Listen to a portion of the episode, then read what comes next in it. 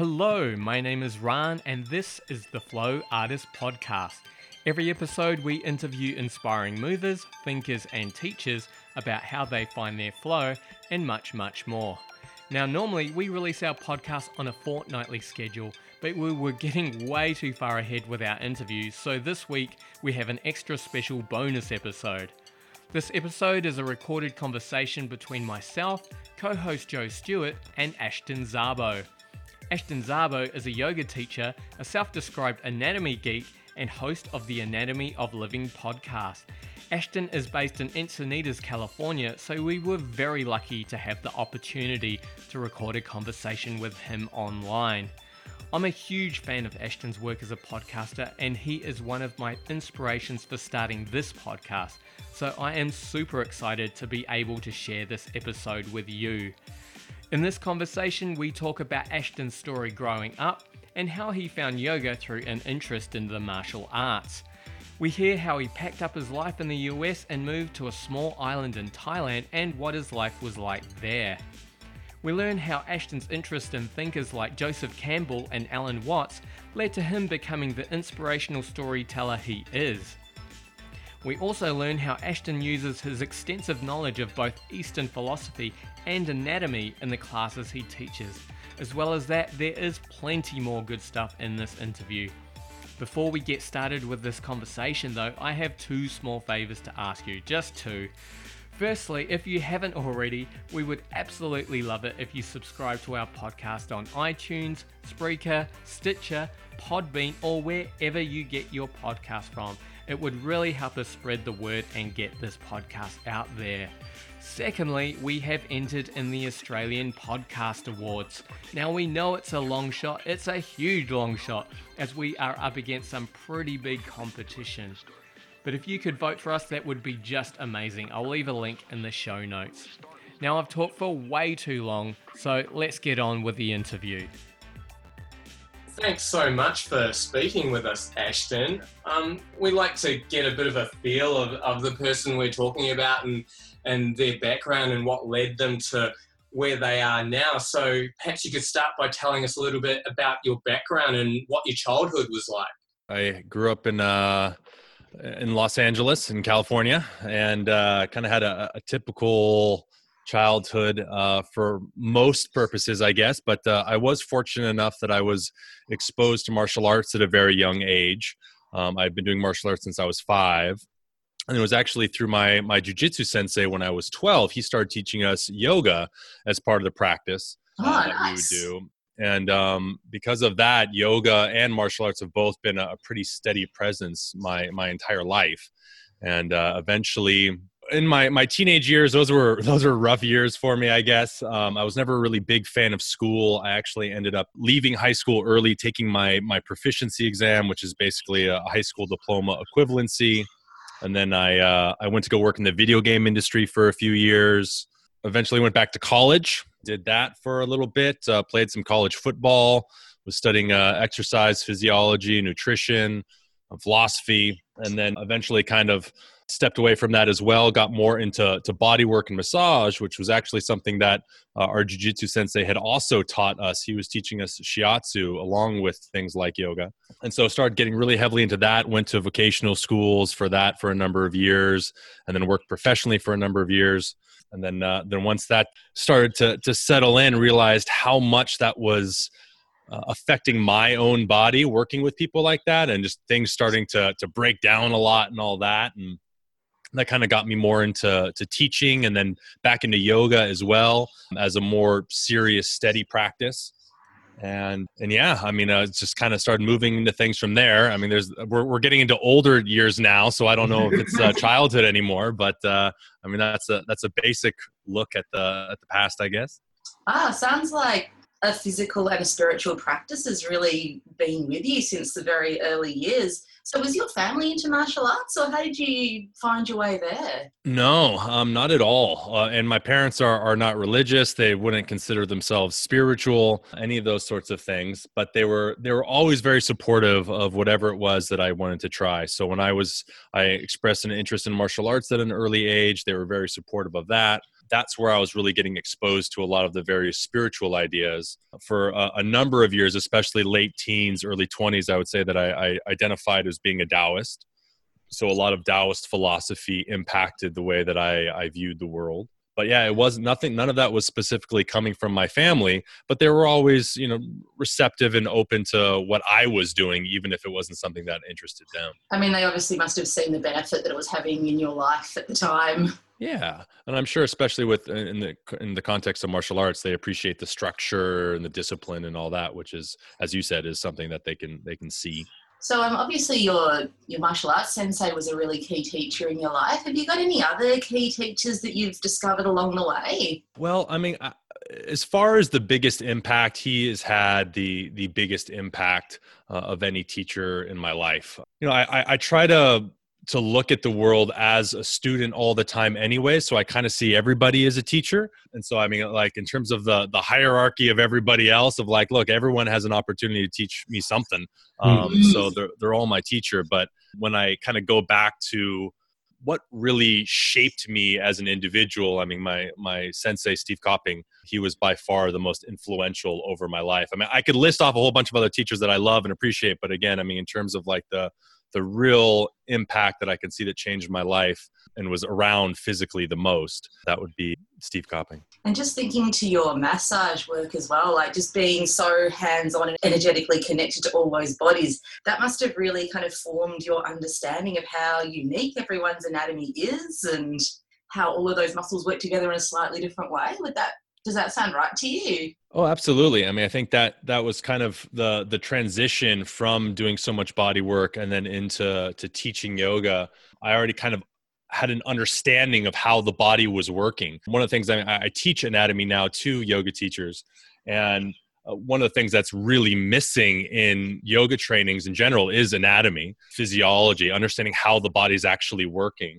And that was something that in massage, we we got a lot more in depth. But also even then quite limited because you're dealing more with someone that's on a table. You're not looking them in movement and with loads and all these different types of things. So, uh, but you still have to kind of understand what might be the cause of the things that we're feeling and seeing in the bodies when we're working on them. So, but yeah, those two have always been very wonderfully connected for me. And I think even for, for anyone that that is a yoga teacher, having some type of exposure to Uh, massage and body work is a really beneficial thing to understanding the body more. And definitely as a yoga teacher, getting regular massage and body work is so important for me anyway. Um, I was wondering, when you're teaching, and you obviously have this real depth of anatomical knowledge, how much of that do you kind of articulate as you teach and how much of it is just in the background informing something like your sequencing?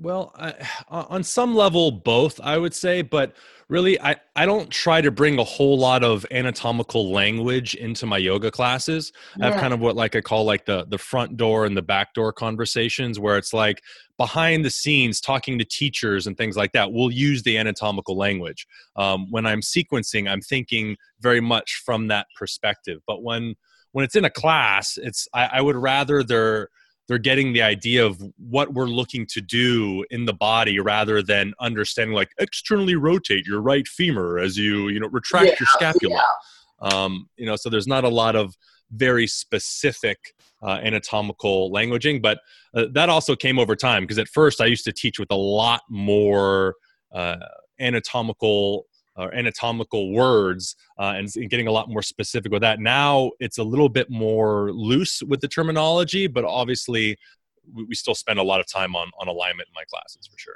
Yeah, I think if you kind of have too many kind of Latin names for muscles and complicated concepts, it just pulls people out of their bodies and into their heads and it can just be confusing for people. Well, and so much of the cues, uh, to me anyways, in the way that I teach, they're they're not about getting the body to a certain place. They're not about the the posture looking a certain way. I mean, part of it, there's, there's safety in mind in terms of understanding the basic mechanics of the body and some actions that we want to create.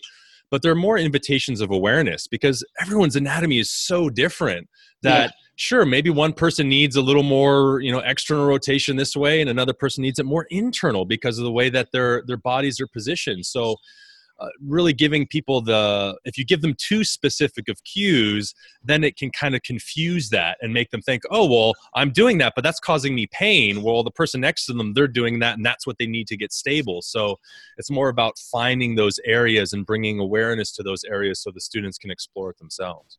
Yeah, nice. Excellent. Well, I guess maybe to switch the topic a little bit, you lived abroad for a while, and I'm pretty curious about that. Actually, perhaps you could tell us about how that came about and, and what the whole experience was like for you. So in my, my mid-twenties, my whole life, I mean, even when I, so when I got out of high school, one thing that I didn't kind of add on that is I actually ran away for a couple of weeks from home first, because I was pretty adamant that I, I wanted to to just kind of get away from everything. One of the things that I did before that was I was actually researching monasteries in the United States. And I had this whole plan in my head that like, I'm going to run away to a monastery and just become a monk. And wow. like, that's going to be it. And so in my, my mid-twenties, I actually still had that plan, essentially. It was actually a, a trip to China that I took when I was studying esoteric Taoism and Buddhism. And uh, we were spending a lot of time in monasteries and, and hiking around sacred mountains.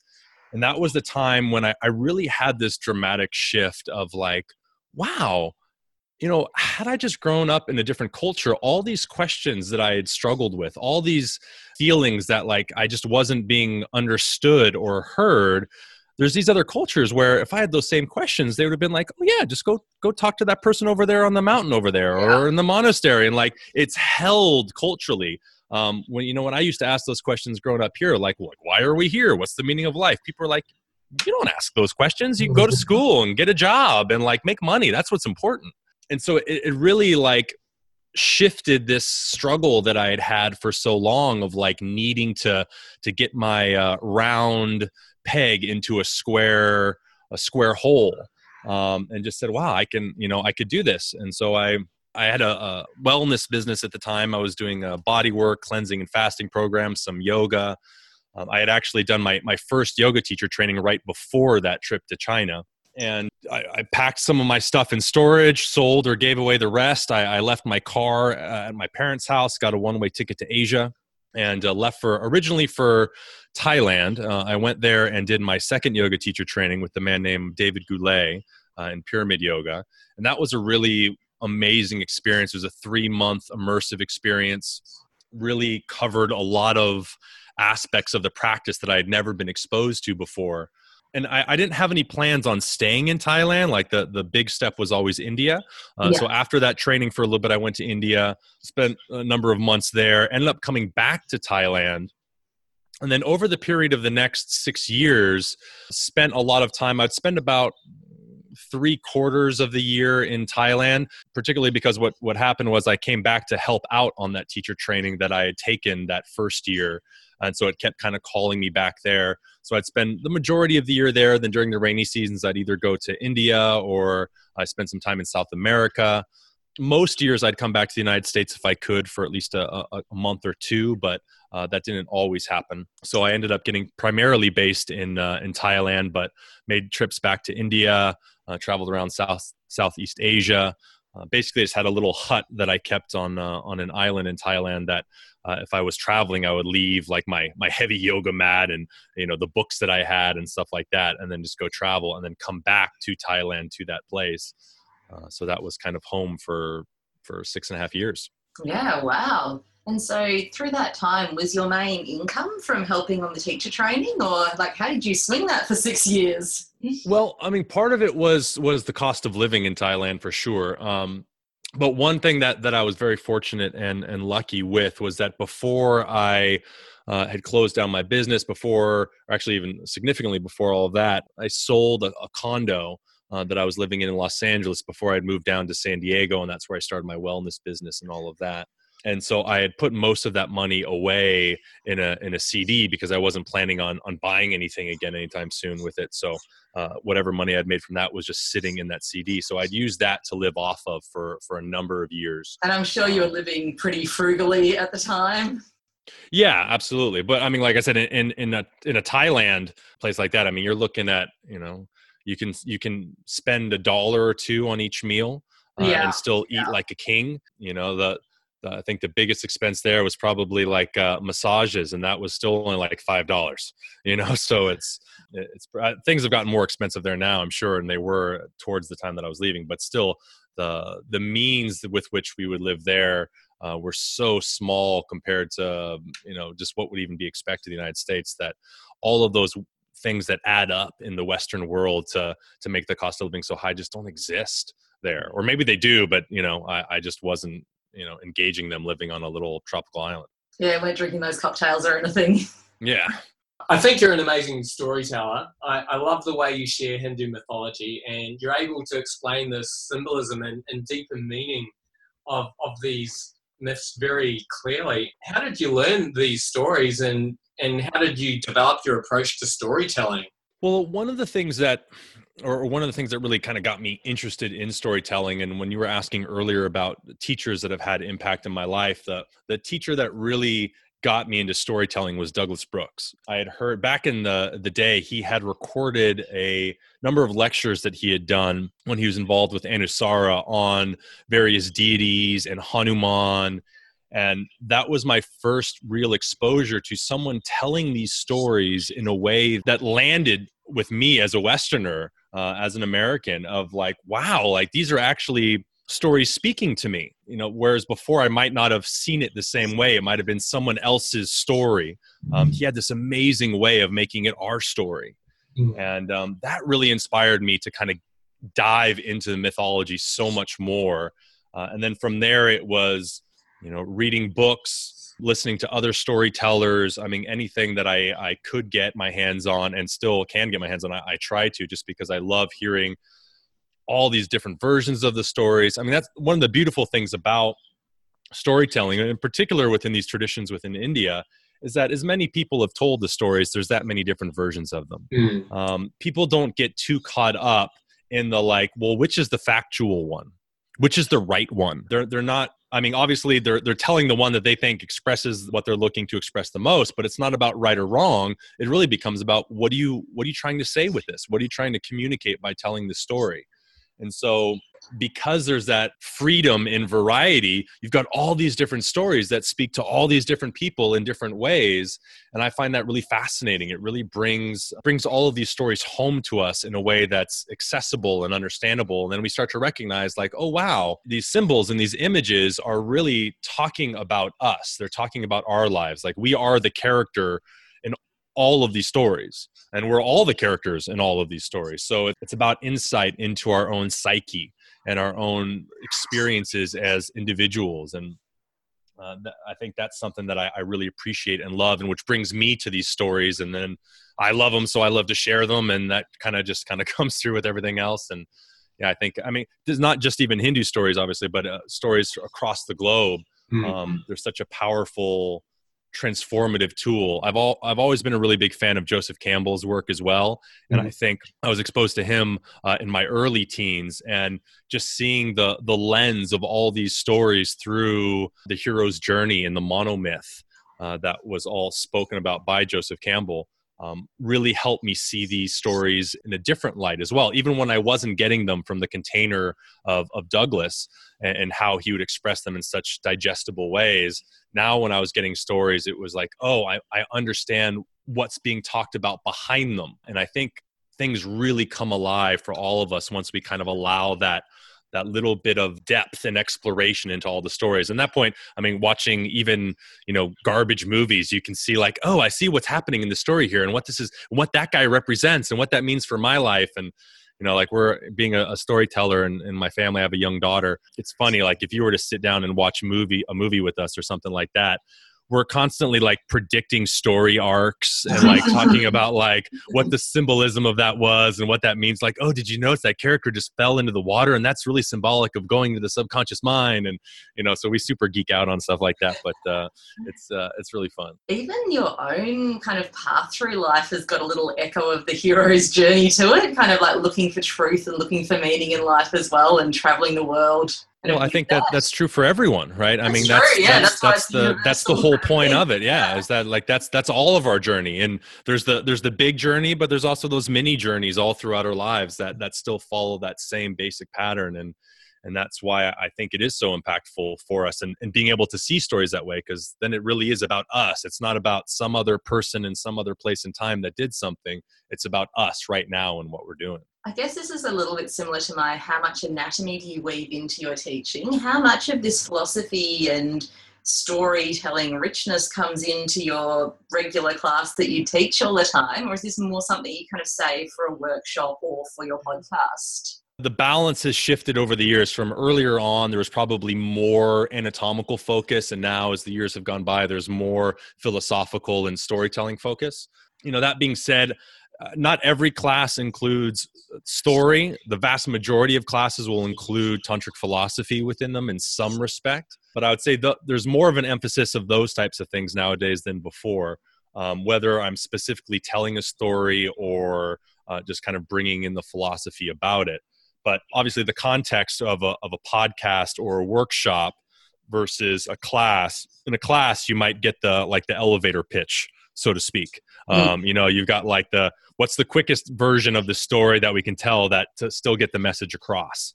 And then um, beyond that, then it's okay, well, in a workshop, now we can really get into the details of the story and really uh, find the, the impact in our lives. And sometimes I'm still threading stories throughout the, the class as well. But even then, Um, it's it's much less than something like on the podcast or uh, in a workshop. And so what led you to podcasting? Uh, really fortunate circumstances, I guess. A friend of mine worked for a company in San Diego when I was still living there. Uh, he did a lot of work for them on their, their blog and the work that they did. And essentially they were a yoga lifestyle company, and they sold lots of things online, and, you know, yoga clothes and malas and statues and things like that. And they were looking for ways of expanding their offering. They were like, look, we can spend money on advertising, or we could spend money on content. We'd rather spend money on content. So they hired me to to come in and create a podcast for them. And it wasn't something that I had done before, but just being a, a lifelong learner, any opportunity to learn something new, I'm like, yeah, heck yeah, I'll, I'll try that. Uh, and I already knew that I, I love telling stories and, and love talking to people about things. So it seemed like a pretty organic fit.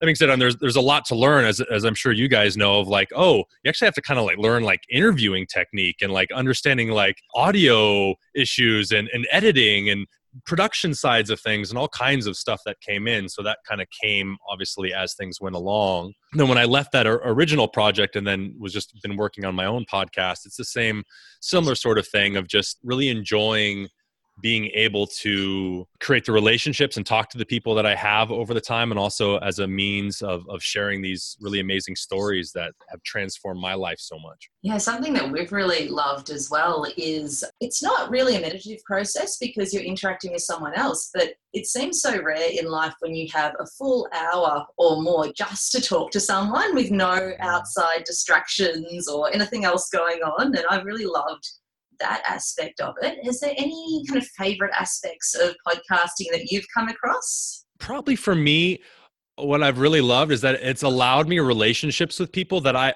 if I didn't have a podcast, I would have never been able to speak to before. Yeah, absolutely. So it's like, I mean, the fact all of a sudden it's like, oh, I have a podcast. Now I can reach out to, to this person or that person and have a meaningful conversation with them, which, you know, before if it was like, hey, my name's Ashton, you want to chat with me for an hour? You know, people are like, ah, you know, I don't think I have the time.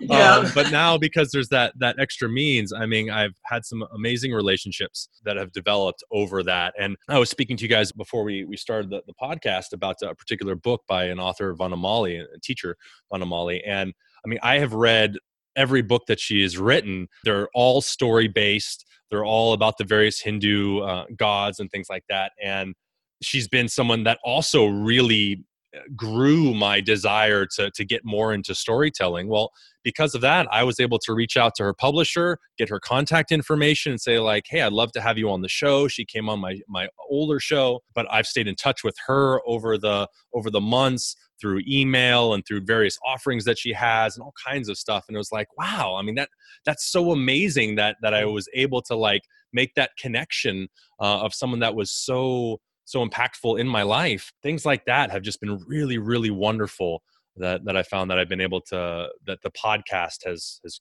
allowed. And I'm, I'm super grateful for that. and not only make that connection, like bring that person's work to more people to kind of yeah. do something nice for them as well. Yeah. Well, and that's the, that's the exchange, of course, of like, hey, I'm not just some stranger wanting to have a chat for an hour, but we'll, we'll share this, and that will mm. share your message out there. And obviously uh, if they're on the show, it's, it's someone that I, I appreciate and want their message out there for more people. And so that's such a nice thing to, to be able to share the, the fly on the wall experience with that.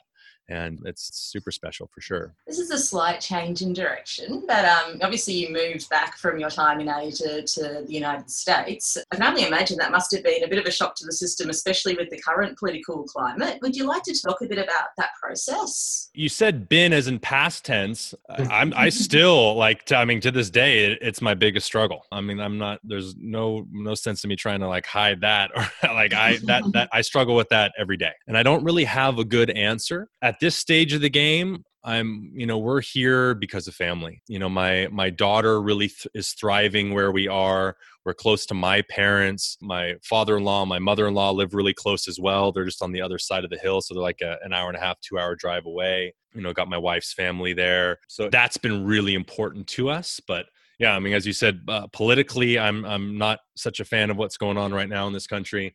That being said, though, even with that, like especially around the election time, I was really angry and upset and like, screw this, we're out of here. And one of the things that has settled a lot for that, at least in terms of the the escapist part of it, is recognizing that like a lot of the other countries that I'd be living in anyways are a lot more corrupt than our American system. The only reason why I could kind of avoid that is, is for, for lack of a better term, because of my white privilege. Mm. Um, to say like, hey, like the color of my skin and where I come from affords me certain liberties that for people living in those countries, they don't have. And so my thought process was like, it's not any better. It's not like, I mean, if the government is the reason why I want to leave, well, then moving to the countries that I would have on my list, that's about as hypocritical as it could come. You know, to be here and at least try to impact the political process, however it is that I can, whether that's, you know, just a one-on-one relationships with students and talking to them about things that, that I care about, and then engaging in meaningful dialogue around that, or even things through the podcast at times, or or just straight up voting. Uh, any of these types of things I feel are important in that sphere for that. So my, my struggle is is less with that. My struggle is more on the kind of day-to-day cultural differences. I always growing up felt very alienated in this culture. The things that I cared about and the questions that I had were never held and supported culturally, versus these other cultures it was. Like, again, I, I don't live in some fantasy world thinking that like, oh, well, you know, let's all find a place where we can live free of money and, yeah. you know, live in some utopian thing. Like things like money matter everywhere. You can't escape that. But there are other cultures, they say, well, yeah, of course, but money's not the most important thing. Your relationships are, your quality of life is.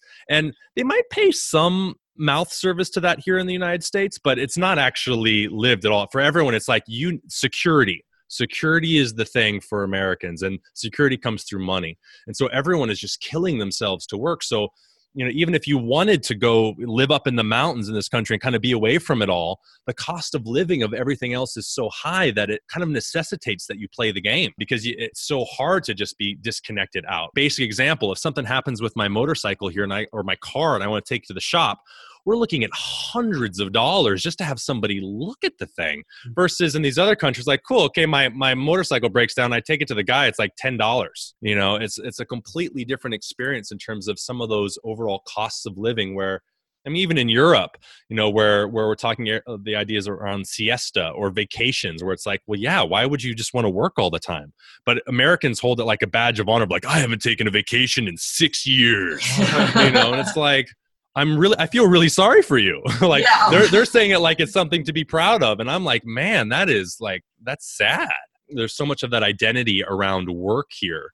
And, and I, I love to, I love what I do. I'm, I'm extremely passionate about the work that I do, but if my entire life is centered around that, then there's always going to be this like, well, I, I need more. I need to make sure that I've got that that security and that comfort, and that, you know, the, the future's taken care of. And oh my gosh, I'm there's always that basic anxiety. That's something that I feel in almost everyone here, no matter how much money they make. I mean, they could be making minimum wage or they could be making hundreds of thousands of dollars a year.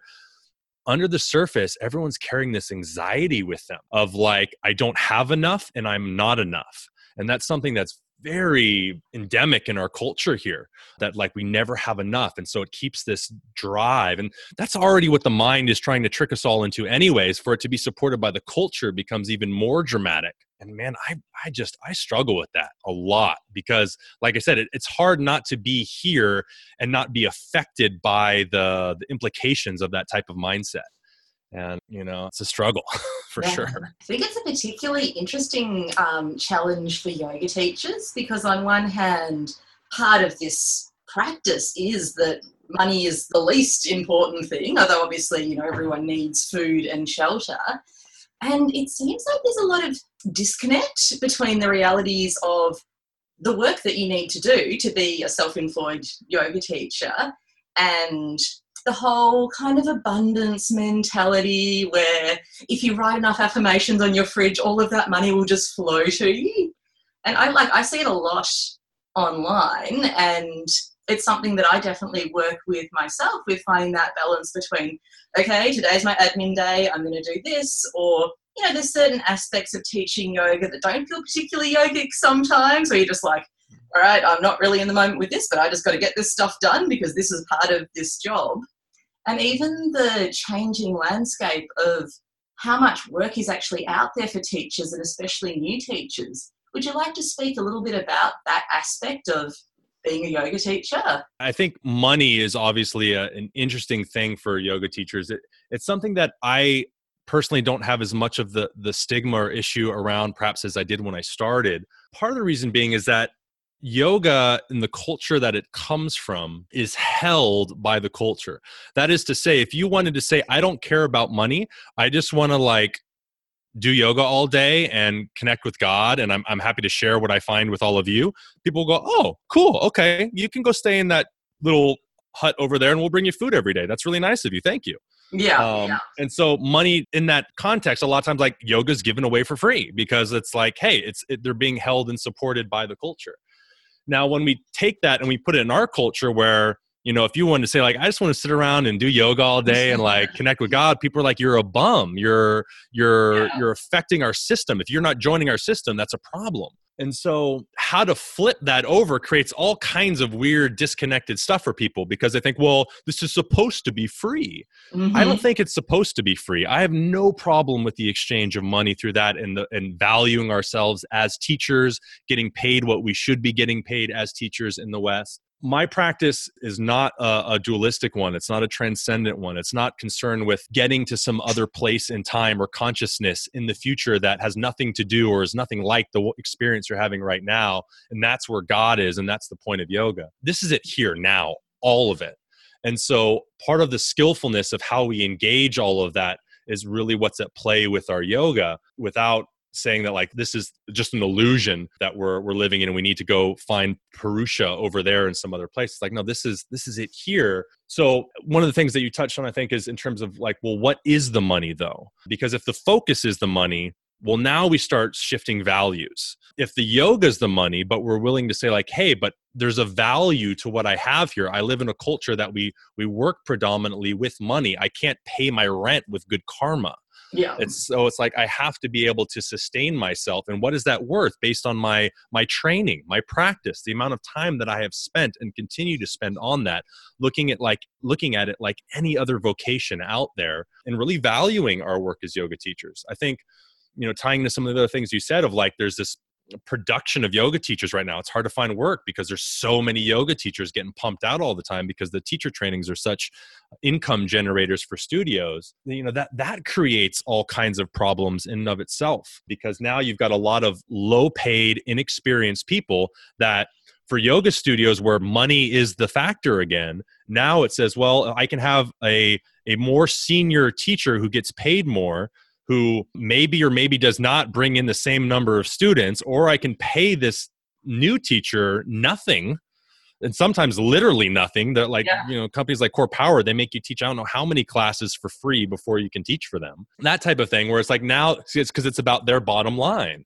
But now you've got a lot of teachers who are, they're so desperate for work, they will teach for that lesser fee, but then that just kind of brings everything else down as well. And I mean, it's it's an unfortunate situation, and I don't know exactly the avenue out of it, but it's definitely something that is a problem and a challenge in the in the industry as a whole right now for yoga teachers. And on that, do you think that most teacher trainees have a realistic sense of life as a yoga teacher? I don't know. I mean, obviously on a personal level, I don't know. Um, in terms of my experience and what I've what I've seen with students that have been on my teacher trainings and things like that, probably not.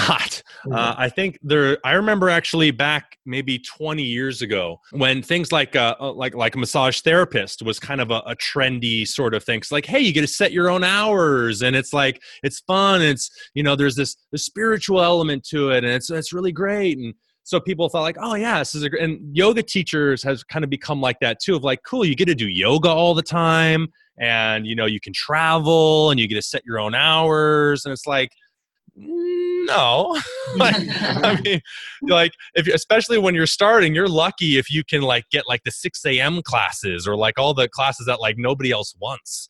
And like, there, there's so much more involved in continuing education. I mean, the Yoga Alliance has in many ways really made the situation infinitely worse with their their standards, the lack of the way that they actually police those standards, what little standards there are. When I was in yoga, there was no such thing as a two hundred hour yoga teacher training. There was just yoga trainings. And some of them were different lengths, but like there wasn't, now it's the standard two hundred and three hundred hour. That's because of Yoga Alliance. That wasn't something that like the yoga community got together and just decided that's an appropriate number of hours. Like, an esthetician in California needs a thousand hours of training. This is someone who's like picking pimples at your face and rubbing creams on and things. I'm sure there's there's more to it than that. But like, I mean, now you've got a yoga teacher that's sitting there and saying, okay, I expect you to be well-versed in philosophy and not only anatomy and physiology, but things like nutrition and all these other things that people ask yoga teachers and kind of just expect that they have the answers for. You're not getting that in two hundred hours. You're not getting that in three hundred hours. I mean, like all, you're not getting that five thousand. Like that takes a lifetime of immersion into. And so it's a lot bigger commitment than I think a lot of people realize. And so it's one of those things where we could say like, like an actor is in L A, like everyone's an actor in L A. Everyone's kind of a yoga teacher these days. Mm-hmm. Yeah. Um, like everyone that's done, you know, yoga for at least a little bit of time, they've done a yoga teacher training, and that creates its own challenges and problems as well. So it's an interesting time for sure to be a yoga teacher right now. And so do you have any advice for new teachers? Don't teach yoga if you like yoga. Well, what I mean by that is teach yoga if you like to teach. What we need right now is more teachers, not more people that like yoga.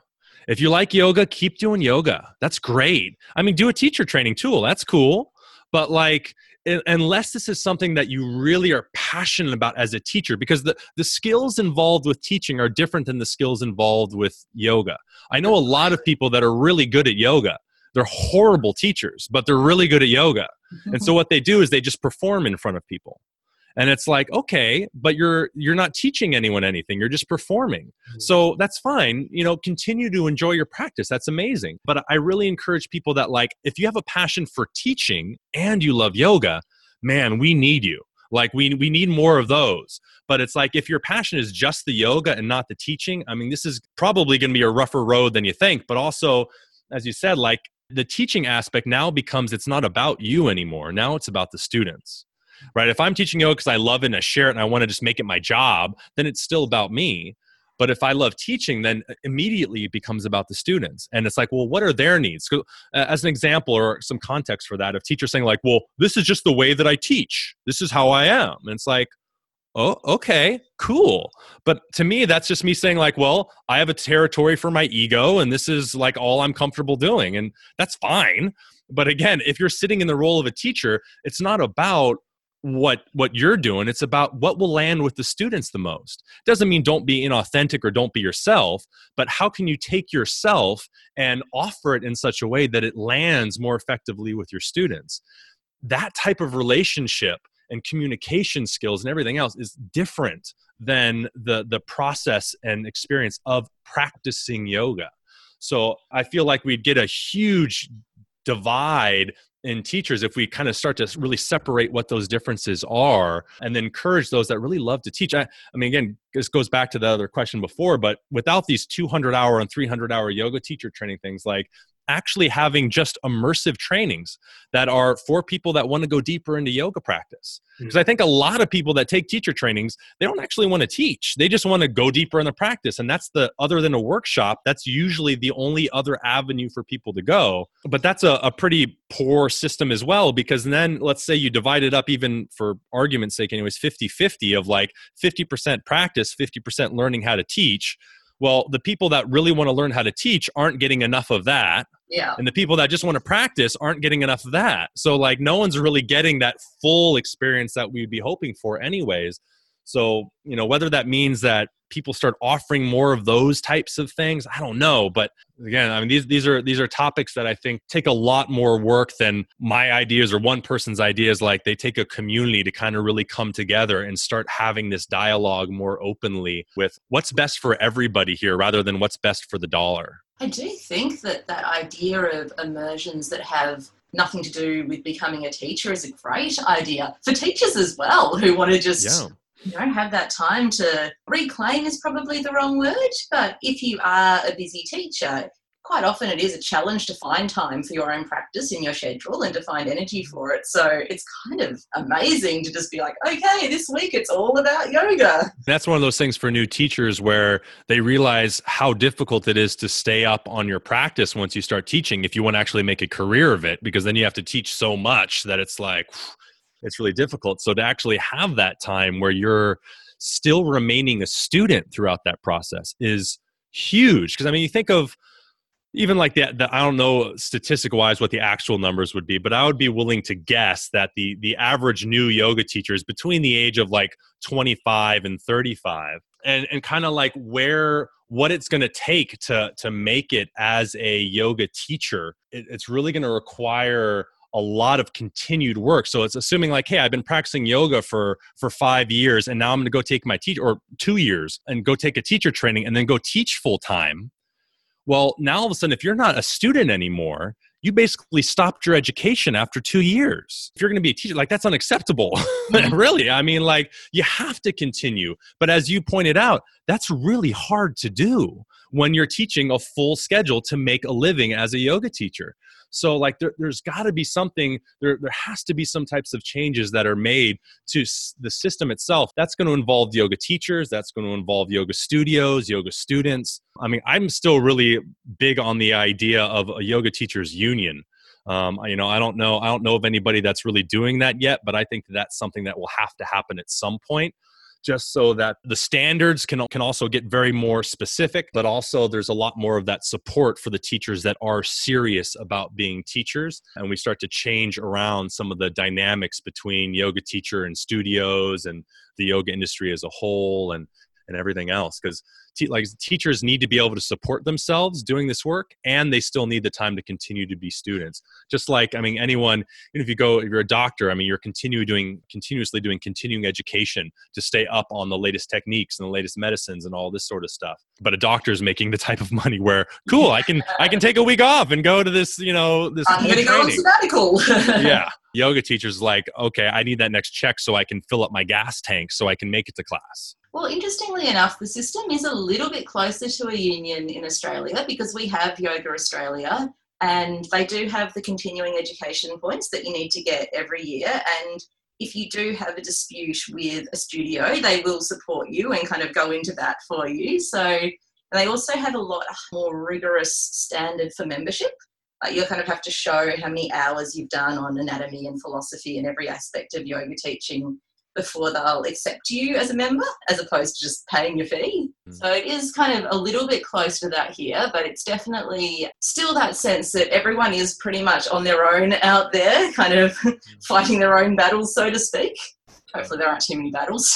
Well, and you say that with a giggle too, but I mean, living in a market like San Diego for a number of years, even within the yoga community, I mean, it's not like, it's not super dramatic and overt, but there's still this like sense of competition with a lot of teachers because, not because that's something that if you sit with any of those teachers on an individual place, that that's something that they're, they're thinking of on the forefront of their conscious attention, but like, oh, I need to make sure that I get this many number of students in, so I'm making a certain amount of money so I can pay my bills.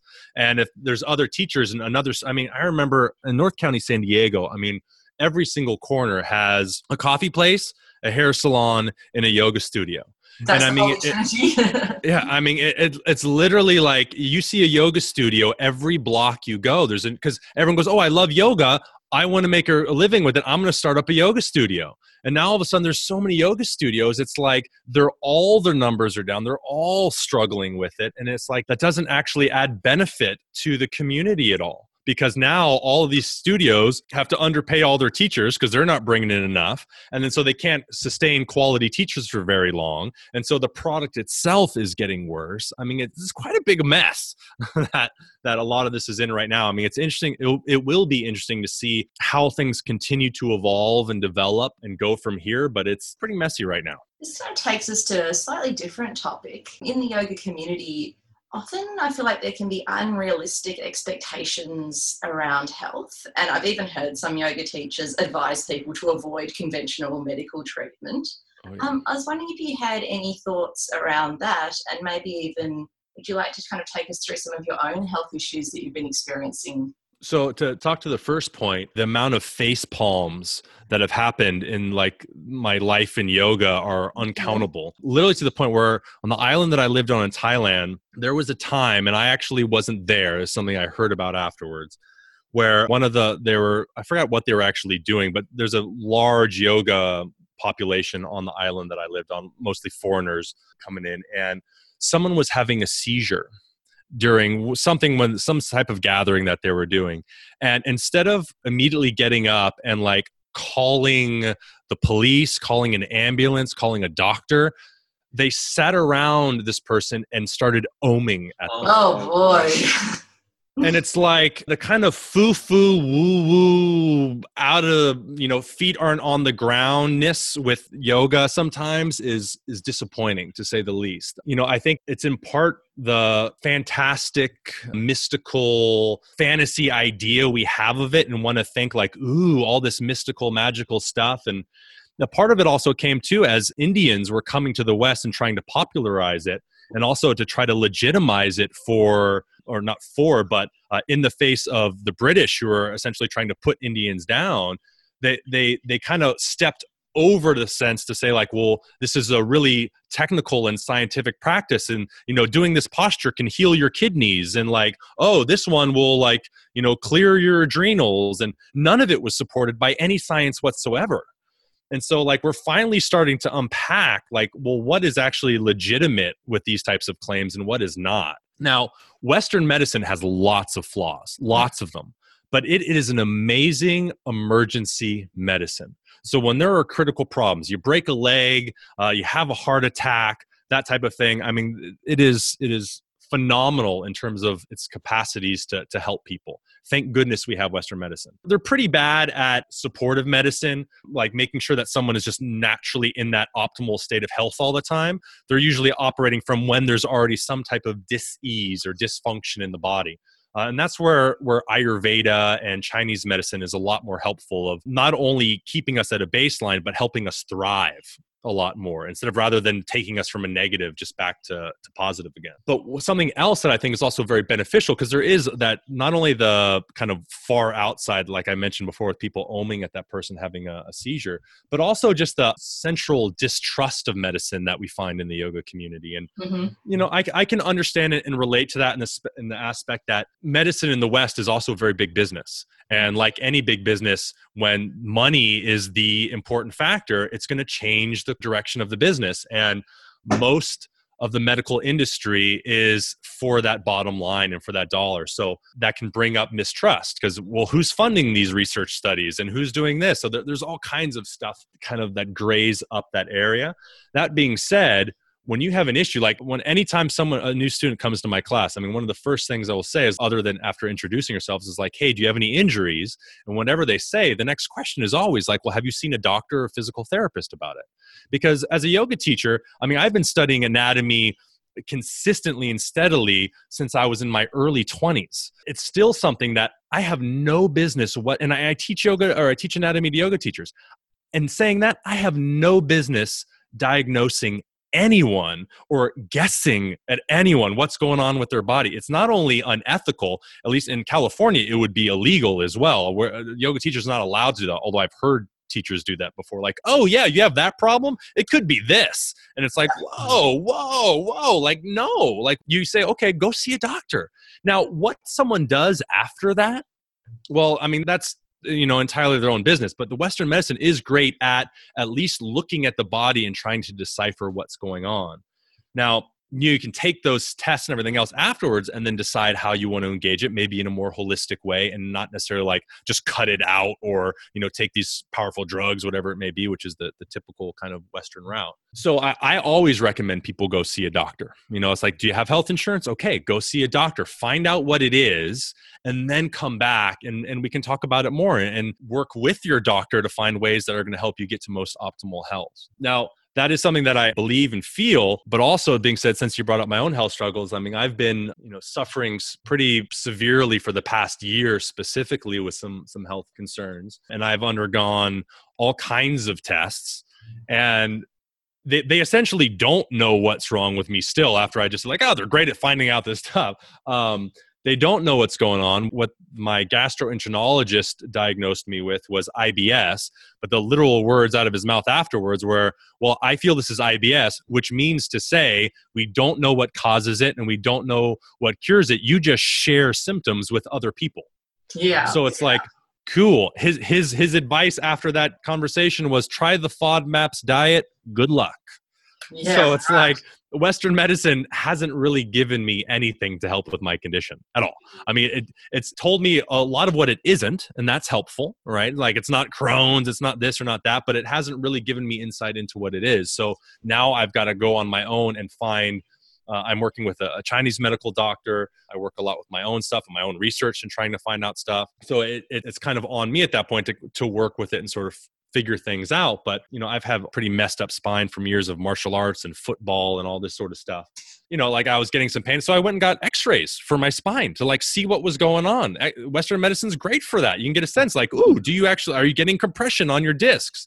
So it's not just like, oh yeah, go ahead and just do more spinal twists. Mm-hmm. You know, like you want to find out what's going on and then address it more appropriately. So I wish the yoga community wasn't so anti-Western medicine. Although that being said, in America, at least, I don't experience that as much. When I lived abroad, people were very anti-Western medicine, even like, uh, you know, Americans that were living abroad, although you don't see a lot of Americans traveling. So it was mostly Europeans, Australians, New Zealanders, things like that, Kiwis. Have you kind of made any changes to your own practice since your illness surfaced? You know, my body's uncomfortable practicing a lot of the time. I was just uh, having a conversation with uh, a friend of mine who's a yoga teacher who I, who I won't name, but um, he he also is suffering from I B S-like symptoms and has for quite some time. And you know, we're joking, even teaching sometimes that like, you know, you'll move into, you'll demo a twist or something like that, and all of a sudden you'll get like a violent urge to like go to the bathroom or something like that, just because of the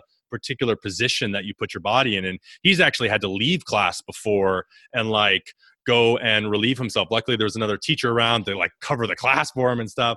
I've been, I've never left a class, but I've actually like, you know, had people like, okay, I, this is my secret now. Now I'm, I'm letting it out, but it'll be like, oh, okay, everyone child's pose. Mm-hmm. And then like, I'll, I'll sit and like hold my stomach in the corner and like breathe for a minute or two until it passes. And then I'll stand up. It's definitely affected not only my, my ability to practice, but also to teach. So it's, it's definitely hard. My practice at home, even like the first few years of after having a daughter, became much more mellow than it used to be. But now doing mellow practices, if I'm in an uncomfortable place, man, it's really hard to stay in certain shapes very long. So that becomes compromised. But also some days I'm totally zapped on energy. So doing an active practice is difficult. I mean, I guess we all go through that, the energy levels anyways, but you know, this being because maybe I, I you know, went to the bathroom five times before nine a.m. or something. So that's why I'm, my energy's zapped.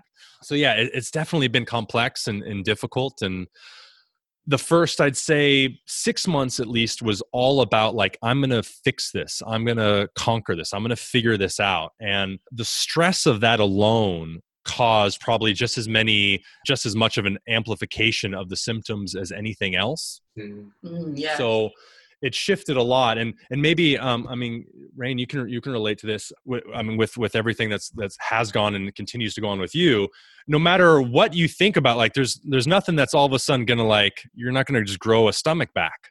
Yeah. Um, you, you've had to learn, like, what does my life look like without a stomach? And how do I navigate that? To me, the process of recognizing how do I navigate my health rather than try to like fix it yeah. um, has been pretty transformative in terms of my interactions and how it then comes up in my practice and everything else, where it's not so much about like, oh, what's the yoga posture or practice that will make this stuff go away? It's more about like, wow, how can I find Uh, harmony within myself while there's still this this this thing that feels like it's knocking me out of my harmony, and just finding more of that that balance and that conversation rather than that, you know, elimination of the undesirable thing. Um, so it, it's definitely been a, a journey in the last, you know, year in particular, but with, with all the health stuff. Absolutely. I know when we've sort of done some research on yoga for helping digestive issues, a lot of the traditional poses seem to be actually really compressive and um, really uncomfortable. Yeah, really uncomfortable. Issues. Not that helpful at all. For sure. Yeah, I mean, that's yeah. the things that kind of stimulate blood flow to those areas. If you have issues there, like that's not even really an option. A yeah. lot of that stuff, for sure. Yeah, they all seem to be on the stimulating end of the spectrum. Whereas when you kind of look at how the vagus nerve works and that connection between the parasympathetic nervous system and healthy digestion, it seems like the soothing postures are kind of ultimately more beneficial for a greater number of people. Well, I think that, I mean, tapping into, once you, you bring the conversation into the realm of the nervous system, you know, I mean, sure, some certain shapes might be more advantageous, but really then it, we're, st- we're getting into more conversations around the breath and attention and things like that, which, which are hopefully coming into a yoga class as well. But mm-hmm. kind of as you said, like the most modern postural practices aren't really designed for the parasympathetic nervous system. It's like, especially here in the West, where classes have not only gone from like ninety minutes to seventy-five and sixty, but shavasanas have gone from like fifteen to ten to five to three, where like that integration of like, hey, let your, your nervous system actually calm down, because you were just jumping forward and back and bouncing on one foot and like straining really hard and your nervous system's super jacked up. And now you're just going to lay down for sixty seconds and get up and go on your day again. Like, that's insane. that, but that that that's what's so common. It's like, oh, who has time? Because I mean, that's a big cultural thing too, as well, especially in the West, of like, who has time for shavasana? That's doing nothing. I need to always be doing something. I mean, you know, we're we're talking on a podcast. I mean, how many people, myself included, if you're like, I'm not just going to go for a walk, I'm going to go for a walk and listen to a podcast. Mm-hmm. So it's like we're always trying to do something extra and added, where doing nothing in our culture is, ten, uh, is typically seen as being lazy. And it's like, what do you mean do nothing? So shavasana is like, ugh.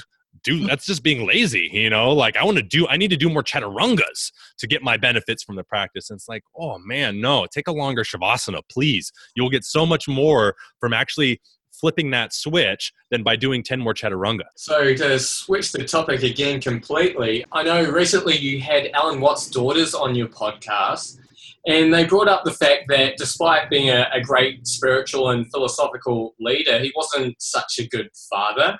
And I know that you're a father and a man who wants to be a good father.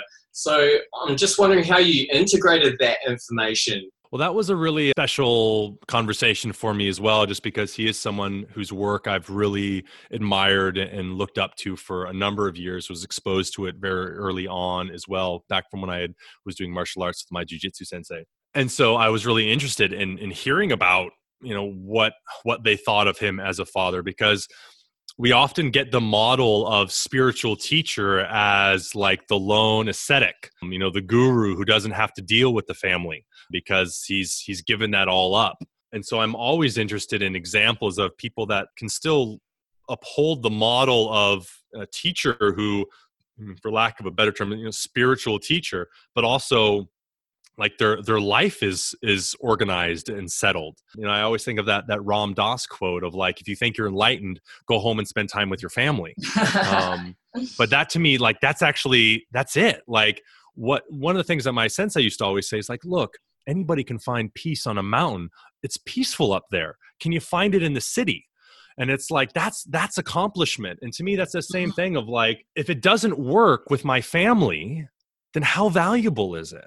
If it's not working with those around me, how valuable is it? And, you know, I mean, I, I still think there's lots of value in the work of, of Alan Watts. I'm, I mean, I still to this day listen to uh, his lectures often, but I think that there's, there's something there of like recognizing, like, how do we integrate these teachings into our lives? Now, for me specifically, like I am a father, so that's a really big part of it, where if, if the things that I'm teaching and the things that I'm practicing aren't being applied to my life in a way that I, I could sit and say like, yes, I'm, I'm fully proud wouldn't be the right word, but I'm like, this is how I want to show up in the moment. Mm-hmm. Um, cause I think that's an easy thing where like, we can kind of get in our heads and, and say, well, like we're justified in doing this, this, or that, or we have to do this, this, or that. But moment to moment, like, am I okay with showing up as how I'm showing up? And, you know, that's something that when you're working as a yoga teacher, for example, and you're teaching twenty classes a week and you're running here and there and there, and you're stressed out because like, how do you pay your bills doing all this sort of stuff?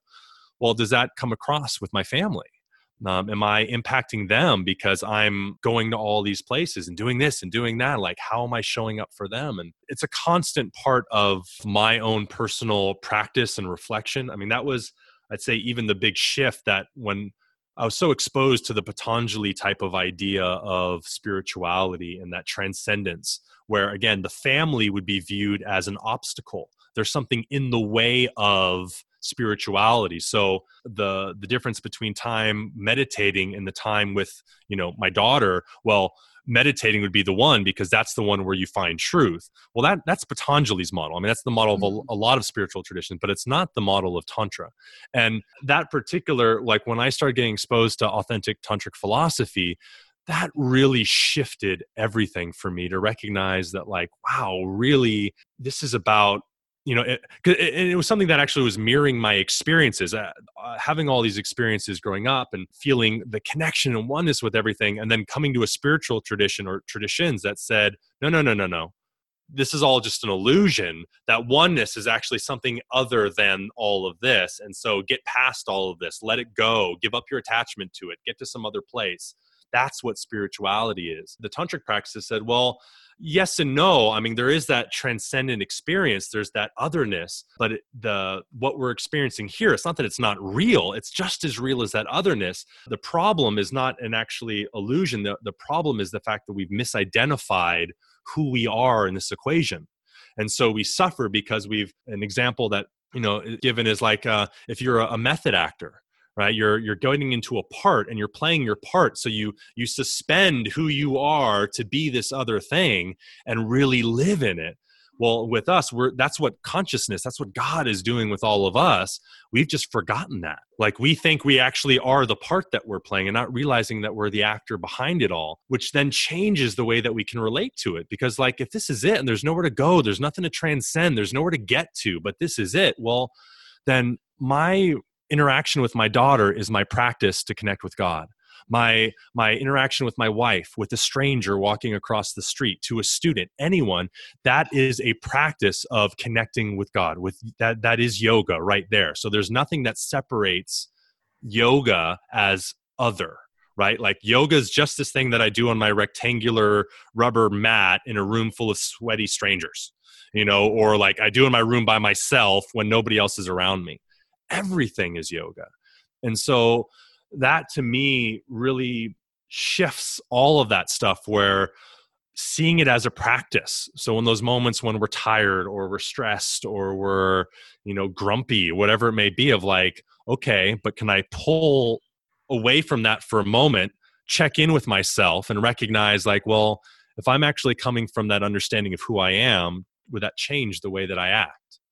And the vast majority of time, the answer is yes. So there's the practice. That's such a great way to put it. You've talked a bit on your podcast about the dangers of becoming a bliss bunny in your practice. Would you like to describe what that is and how to move past it? And maybe you just have. Well, I mean, I, I think, you know, that that's kind of it, um, for sure. The, the, the bliss bunnies are the... Uh, especially if you've never, man, I mean, a lot of people in our, especially in Western culture, it's a very mind-centered culture. The body is kind of thrown to the wayside for thought. And that that creates all kinds of issues. So you got people coming into the practice for the first time and they're they're feeling their bodies in ways that they haven't felt it before. And, you know, there's all these amazing ecstatic techniques where like, hey, you know, if you just kind of grew up as, you know, regular Joe Schmo or Jane, Jane Smith, you know, perhaps you've never had this type of experience of just utter bliss and, and the high that you can get from a simple act of breathing. Um, so it can be pretty impactful. And so a lot of people can get stuck there. And and this is something that, that I talk about a lot in classes, where not even necessarily the bliss bunny aspect of it, but the sense of feeling, right? Like if yoga is just about a feeling, well, yoga or feelings are temporary. Like they change. I mean, think of like at the end of a yoga class, like notice how you feel after doing your yoga practice. It's like, cool, but then you get in the car and someone cuts you off on the freeway and you're like back to being stressed out again. Like the, the feeling is is temporary. Yoga's not not as interested in getting you connected to the temporary stuff. It wants you to go deeper in that, to the stuff that's not temporary. It, now, some traditions like like you know Samkhya philosophy, it's essentially go away from the world, go to that truth, and stay there all the time. But you know the Tantra say, okay, well, stay connected to that, then go back into the temporary stuff, knowing that hey, this is just the name of the game that we're playing. So now I can live it up, I can act up my part, but not to get caught up in the and the feelings of things too much. I mean, they're, they're a wonderful gateway to this truth, to, to come back to ourselves for, but the yoga, to me at least, is much more about the understanding behind it rather than the feeling that it gives us. So I'd say if you're caught up in the feelings that yoga gives you, I would encourage you to, to shift the perspective a little bit to what, what's underneath those feelings. What's the source of those feelings? Because the we don't want to just go chasing feeling. Right, because then we get caught up in this idea that, again, like the the sort of Patanjali model of, ooh, yoga is what gives me this feeling. Life is what gives me the opposite feeling. Therefore, I need more yoga and less life. Mm. Um, like, ooh, someone, when I talk to this person, they're stressing me out. Therefore, that's a problem. What I need is more yoga. Mm. I need to go back on my yoga mat to get that feeling of calm again. But that feeling of calm and the the feeling that most people are like at that end of the day that we're really settling in is, is that same feeling for everyone. It's not something that that's specific. And that that's something that's underlying everything. That's your true nature. You don't get it by doing something per se. The doing something might, might allow you to let go of all the stuff that you're putting in front of that experience. But we don't want to chase the experience, because then it gets, I mean, what's the difference of, you know, going to yoga every day for a high than taking a line of cocaine, smoking a bong load, having a drink? Um, at that point, it becomes, uh, again, I mean, yes, we can say, well, obviously it's a much healthier habit to go to yoga every morning rather than to like, you know, go shoot up heroin every day.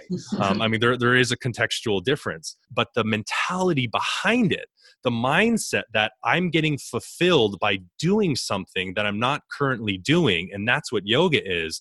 To me, that's a really big confusion of what the practice is. As we understand what our true state is, our true nature is, then the practice is, wow, when I'm getting triggered by someone in front of me, not to run away from that person and go do more yoga and have that person not be in my life, but rather to recognize like, wow, what's the What's the opportunity here to connect to this person? Sometimes, sometimes that does mean like there's that skillfulness of like, hey, there's there's boundaries that need to be set and things like that. Or maybe sometimes it's the elimination of boundaries and just like giving someone a hug, whatever it may be, to allow both of you to diffuse from whatever situation. Like that relationship is really, to me, that the key of our practice. And it, it's embodied in the, the asana practice of the relationship to our tissues, but it's expressed outwardly through our relationships with people and animals and nature and, and everyday life. And that really comes back to what you're saying about how like being with your daughter can be your yoga in that moment, how it's not something that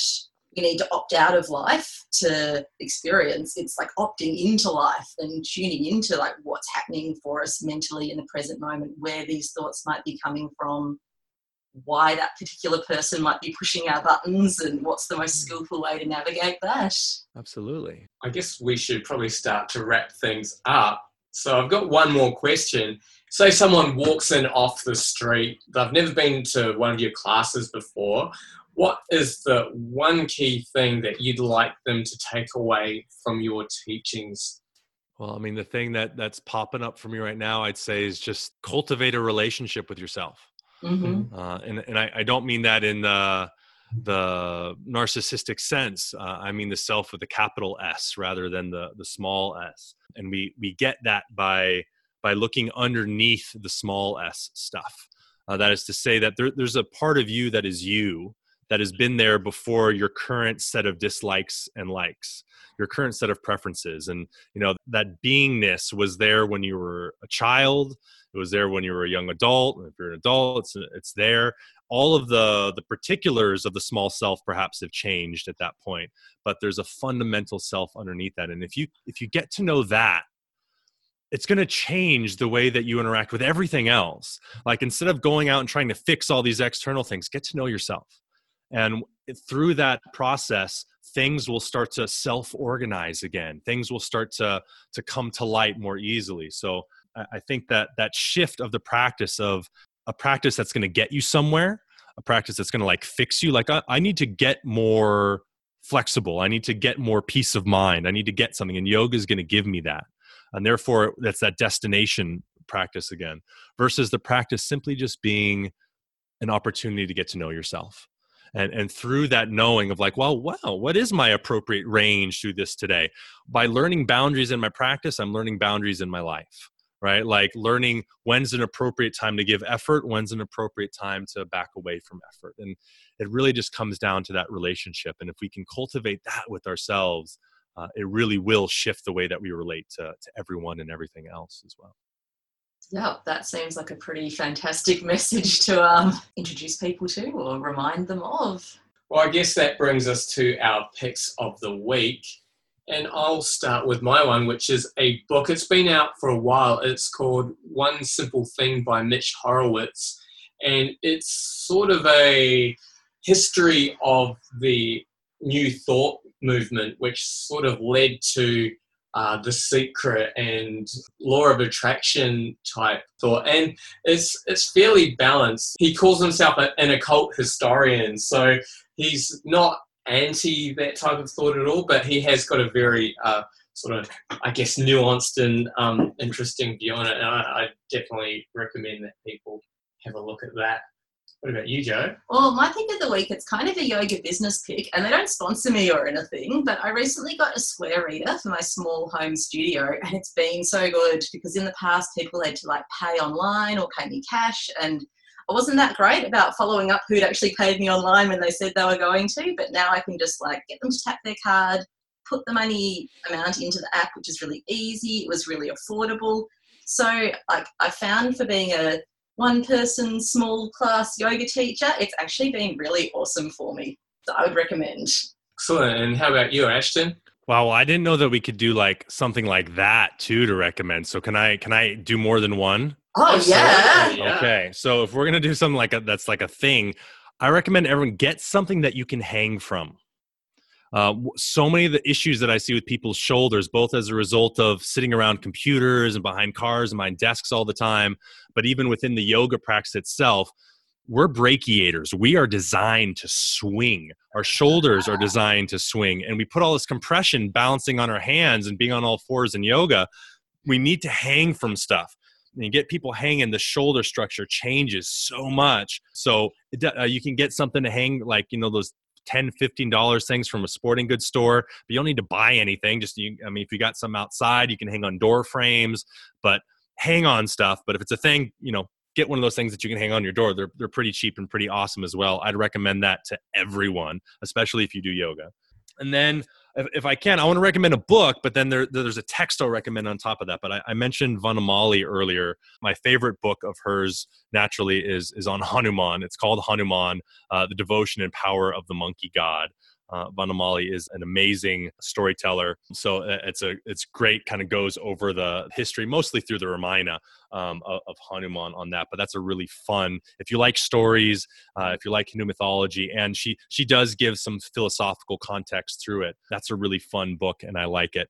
And then if I can, I'm I'm a, on a bit of a mission myself right now, as is in terms of trying to shift a little bit the, the commonality of seeing things like Patanjali's Yoga Sutras uh, in standard in every teacher training, and really want to encourage people to find uh, tantric texts. The one that I'd recommend the most is the Shiva Sutras, just because that's the one that uh, has the, the biggest impact on my life. So there, there's lots of translations out there. Some are more scholarly, some are less scholarly. Swami Lakshman Jew's version is probably the least scholarly, but it's still a little kind of hard to digest. There's a lot of other ones out there. There's some other great texts like the Pratyabhigna Hridayam. Um, Harish Wallace just brought out a, a new translation of that with commentary. But Shiva Sutras, just to, to narrow that down, would be if you can get a copy of the Shiva Sutras. One of the things Uh, I know this is just a pick, and I'm, I'm I'm saying a little bit more about it. But one of the things that we get is that if we're we're getting a, a or that we're getting with the Shiva Sutras is we're getting a map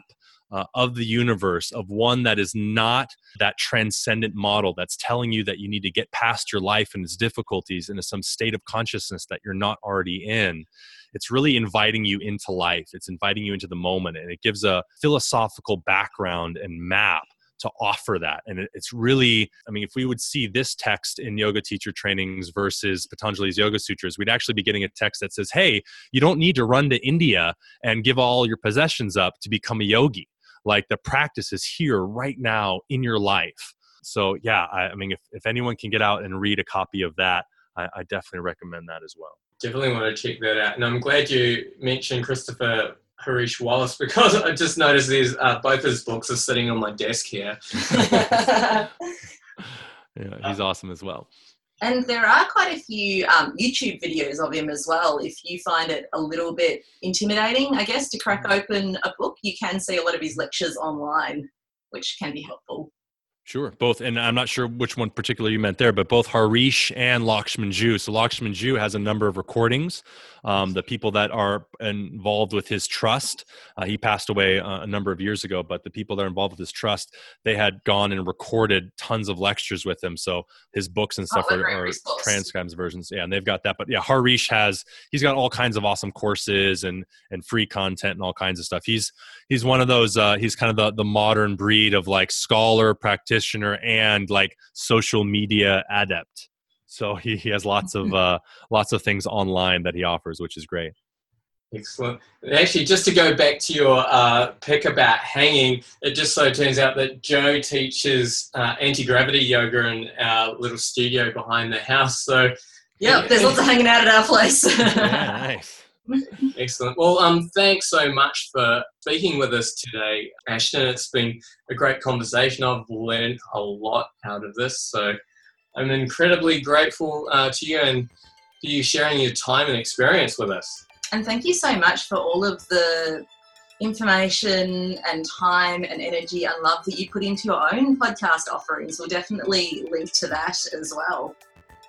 Well, thank you both very much, and it was a pleasure to finally get to speak with you. And you know, Rain, we've been we've been chatting for quite some time now, so it's nice to finally uh, to to chat like this. And you know, I hope uh, things continue to go well with your guys' podcast and, and everything else. And uh, it's been really fun chatting with you guys today. So thanks so much for for having me on here, and best of luck with everything that you're doing. Oh, thank, thank you. you. So that was our episode. I'm sure you can see why Ashton has been such an influence on myself. Speaking of influences, our next episode is with someone I've known for a very short time, but already I feel he's changed many things about how I see myself and, well, everything really. Next episode, we'll be sharing an interview with David Packman. David Packman is the president of Meditation Australia, but as you'll hear in our interview, he is simply inspirational. I'll leave it at that before I start gushing too much, but I really can't wait to get this episode out. Finally, we would really love to hear from you. You can drop a note on our website at podcast dot flow artist dot com or look for us on Facebook or Twitter. We know you're listening, but we would really like to start a conversation with you. Tell us what you like and even what you don't like so we can make this podcast the best that it can be. The theme song in this podcast is Baby Robots by Ghost Soul and used with permission. Do yourself a favour and get his music from ghost soul dot bandcamp dot com. Thanks again. Big, big love.